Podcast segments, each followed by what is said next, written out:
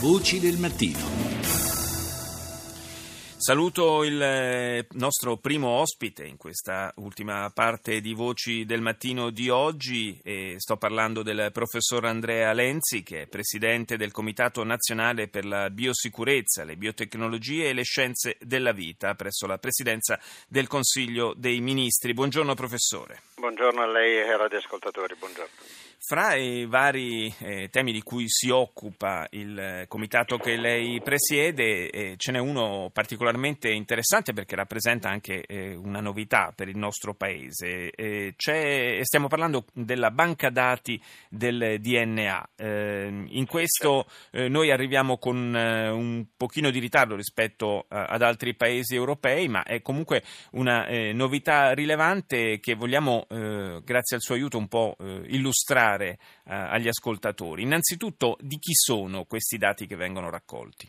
Bah, questa eh, banca del DNA, come lei ha detto, è arrivata un po' in ritardo, nel senso che noi abbiamo eh, sancito l'adesione italiana al Trattato di Prum, il Trattato di Prum è del 2005, noi l'abbiamo fatto nel 2009, quindi siamo nel 2016-2017, quindi siamo un po' in ritardo. Eh, grande vantaggio che però abbiamo in questa maniera potuto utilizzare tecnologie d'avanguardia. Questa banca sostanzialmente cerca di identificare attraverso il DNA che come lei ben sa è non falsificabile come invece potrebbe essere falsificabile un'impronta digitale eh, al fine di proteggere da terrorismo, criminalità, immigrazione illegale, eh, ma anche tutta la questione diciamo, di indagine, quindi scena del crimine, tanto per utilizzare sì. un termine molto abusato spesso in televisione anche persone scomparse e ovviamente tutte le eh, persone che sono in carcere per sentenze passate in giudicato.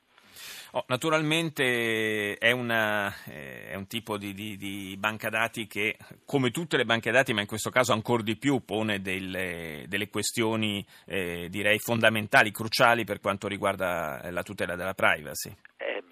Proprio di sì. Infatti il nostro comitato è un comitato che, appunto, come dice il nome Biosicurezza e Biotecnologie, si occupa della parte biotecnologica. Noi abbiamo un comitato costituito da esperti che fanno, danno il nulla osta cosiddetto ai laboratori eh, che eh, conducono queste indagini, conducono queste analisi e poi eh, profilano gli, i DNA, li mettono nella banca.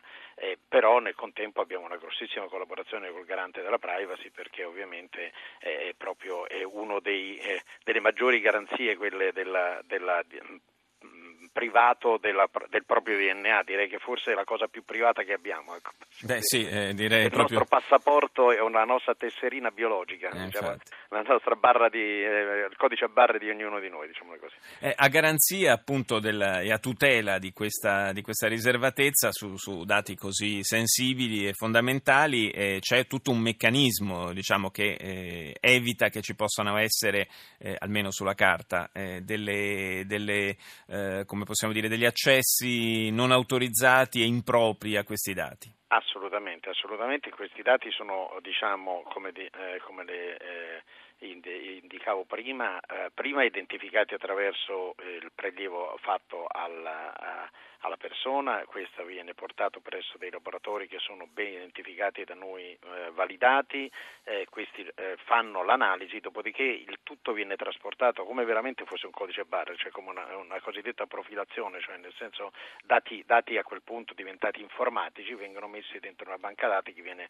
conservata dal Ministero degli Interni, insomma esiste addirittura un articolo 21 della Carta dei diritti fondamentali dell'Unione Europea che sancisce proprio eh, ogni forma di cioè, vieta ogni forma di discriminazione, proprio quella basata sul DNA, quindi è evidente che c'è una grandissima attenzione.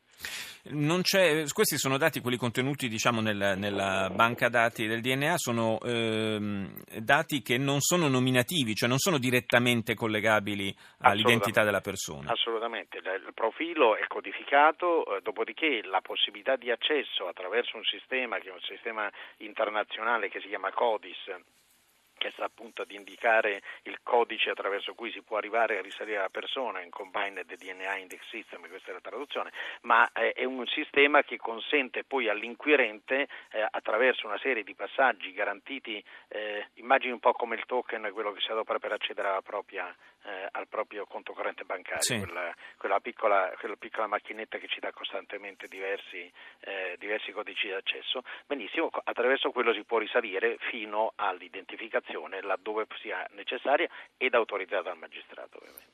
Chi ha accesso materialmente a questi dati? Ma attualmente da quello che io so, perché poi questa è la parte che fa capo al Ministero degli Interni, Ministero di Grazia e Giustizia, ci sono una decina di persone che hanno in mano questo eh, sistema di accesso e che attraverso autorizzazioni specifiche volta per volta possono accedere laddove ci sia una richiesta nazionale o internazionale di identificazione del profilo del DNA. Grazie al professor Andrea Lenzi, lo ricordo Presidente del Comitato Nazionale per la Biosicurezza, le Biotecnologie e le Scienze della Vita. Grazie per essere stato nostro ospite.